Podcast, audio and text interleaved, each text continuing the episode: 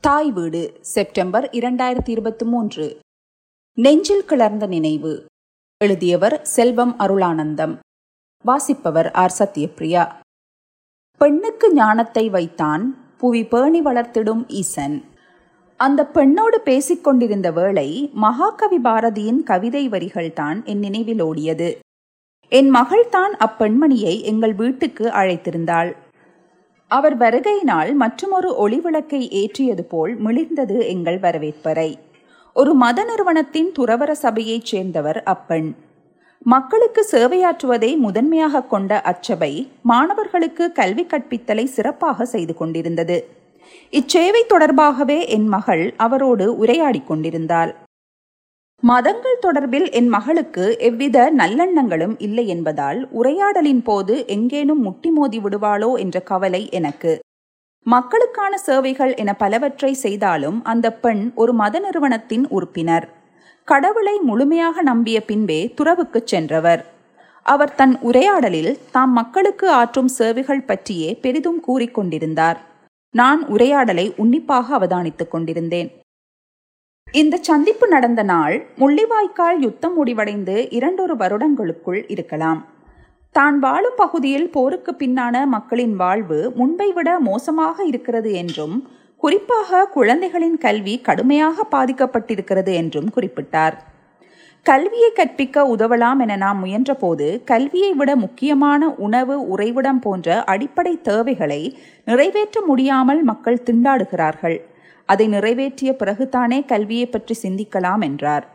குழந்தைகளுக்கு கல்வியை வழங்குவதற்காக காடுகளுக்கிடையே காணப்பட்ட சிறு கிராமங்கள் தோறும் தான் அலைந்து திரிந்த கதைகளை கூறிக்கொண்டிருந்தார் இடையே நான் குறுக்கிட்டேன். நீங்கள் உங்கள் மதத்தையும் கடவுளையும் பரப்புவதற்காகத்தானே கல்வியை ஒரு கருவியாக பயன்படுத்துகிறீர்கள். நீங்கள் மத பரப்புரைகள் செய்வதில்லையா? என்று கேட்டேன். எனது கேள்வி அவர் முகத்தில் எவ்வித மாற்றத்தையும் ஏற்படுத்தவில்லை. மாறாக ஒரு சிறிய புன்முறுவலுடன் இப்போது யாருக்கு மதம் தேவை? வேதத்தை கற்றுக் கொடுப்பதை விட அதற்கு அடிநாதமான ஏழை எளியோர் அகதிகள் அந்தரித்தோர் மீது அன்பை செலுத்துவதே பெரும் கடவுட்தொண்டு அதையே நான் செய்கிறேன் என்றார். அன்பும் சிவமும் வேறில்லை என்ற திருமூலர் கருத்தை நீங்கள் நினைவூட்டுகிறீர்கள் என்றேன். அவர் தொடர்ந்து மகளுடன் உரையாடிக் கொண்டிருந்தார். என் மதிப்புக்குரிய எழுத்தாளர் சுந்தர ராமசாமி கூறிய ஒரு சம்பவம் எனக்கு ஞாபகம் வந்தது. நான் பிறக்கும் சமயத்தில் தங்கள் குடும்பம் மருத்துவ வசதிகள் இல்லாத ஒரு கிராமத்தில் இருந்தது. நான் பிறக்கும் பொழுது ஏதோ சிக்கலாகிவிட்டது. என்னையும் அம்மாவையும் காப்பாற்ற உறவினர்கள் துடித்தார்கள். ஒரு கட்டத்தில் இருவரும் இறந்து விடுவோம் என்ற நிலை ஏற்பட்டிருக்கிறது.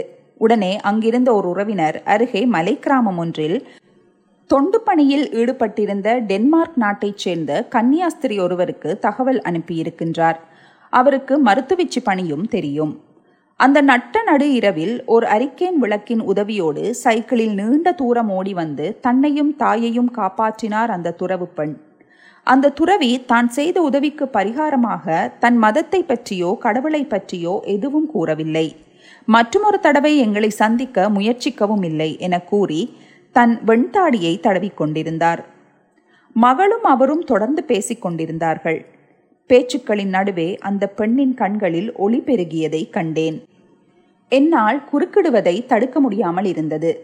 மதத்தை பின்னுக்கிருத்தி மக்களுக்கு உதவி செய்வதை முன்னிலைப்படுத்துவதாக கூறுகிறீர்களே உங்கள் சபையின் தலைமையால் உங்களுக்கு சிக்கல் வராதா?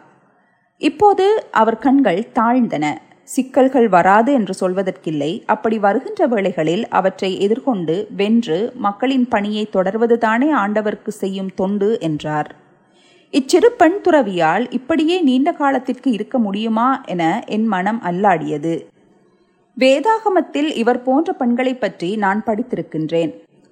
அதில் அக்கிரமமும் பாவங்களும் உச்சத்தை எட்டியபடியால் கடவுள் செதோம் என்ற நகரை அழித்த கதையில் அந்த நகரை அழிக்க முதல் லோத் என்பவர் கடவுளுக்கு கீழ்ப்படிந்து பாவங்கள் செய்யாமல் வாழ்ந்தபடியால் அவரிடத்தே தேவதூதர்களை அனுப்பி கடவுள் உங்கள் ஊரை எரிக்கப் போகிறார். நல்லவராகிய நீங்கள் உங்கள் குடும்பத்தை கூட்டிக் கொண்டு ஊரை விட்டு செல்லுங்கள். ஊரை விட்டு ஓடும்போது திரும்பி உங்கள் ஊரை பார்க்காதீர்கள். பார்த்தால் உடனே உப்பு சிலையாகி விடுவீர்கள் என்று சொல்லப்படுகின்றது. லோத்தும் அவர் மனைவி சராவும் ஊரை விட்டு ஓடுகிறார்கள். ஆனால் லோத்தின் மனைவி ஐயோ என் வீடு என அழுதாள். சிலையானால் பரவாயில்லை எனக்கு பயமும் இல்லை. நான் பிறந்து வாழ்ந்த ஊரையும் வீட்டையும் கட்டாயம் திரும்பி பார்ப்பேன் என்று கூறிய சரா திரும்பி பார்த்தாள். அவள் உப்புச் சிலையானாள். அவள் ஒரு பெண் அல்லவா? இன்னொரு சம்பவம்.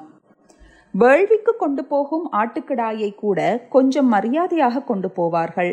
ஆனால் சிலுவையில் அறைந்து கொல்லப்போகும் இயேசுவை அடித்து உதைத்து குற்றுயிராக சிலுவையோடு இழுத்து செல்கிறார்கள் யூதர்கள். மக்கள் வேடிக்கை பார்க்கிறார்கள். உடம்போடு உயிரை கொடுப்போம் என்ற சீடர்கள் ஓடி ஒளிந்து விட்டார்கள். அவரால் பயன் பெற்றவர்கள் மறைந்து விட்டார்கள். பெரும்பாலும் பெண்கள் தான் அழுத வண்ணம் அவர் பின்னால் சென்றார்கள். வெரனிகா என்ற ஒரு பெண் தான் ரோம் போர் வீரர்களை தாண்டி யூத கொடுமைக்காரர்களை விலக்கி இயேசுவின் அருகே சென்று இரத்தம் வழியும் அவர் முகத்தை துடைத்து ஆறுதல் படுத்துகின்றாள். பெண்கள் பெண்கள் என நினைவுகள் ஓடிக்கொண்டிருந்தன.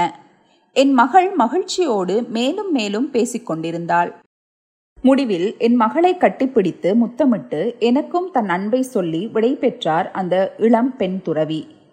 இது நடைபெற்று நீண்ட காலமாகிவிட்டது. அந்த சந்திப்பையும் நான் மறந்துவிட்டேன். இப்போது ஏனோ என்னவோ எல்லாம் பேசுகிறார்கள். இருக்கின்றார்கள் என அறிந்தேன். இதெல்லாம் நடக்கக்கூடியதுதான் நடக்கிறது. அந்த பெண் துறவி எங்கிருக்கிறாளோ எப்படி இருக்கிறாளோ தெரியாது. ஒன்றைத்தான் உனக்கு சொல்லலாம் பெண்ணே அதுவும் பாரதி சொன்னதுதான்.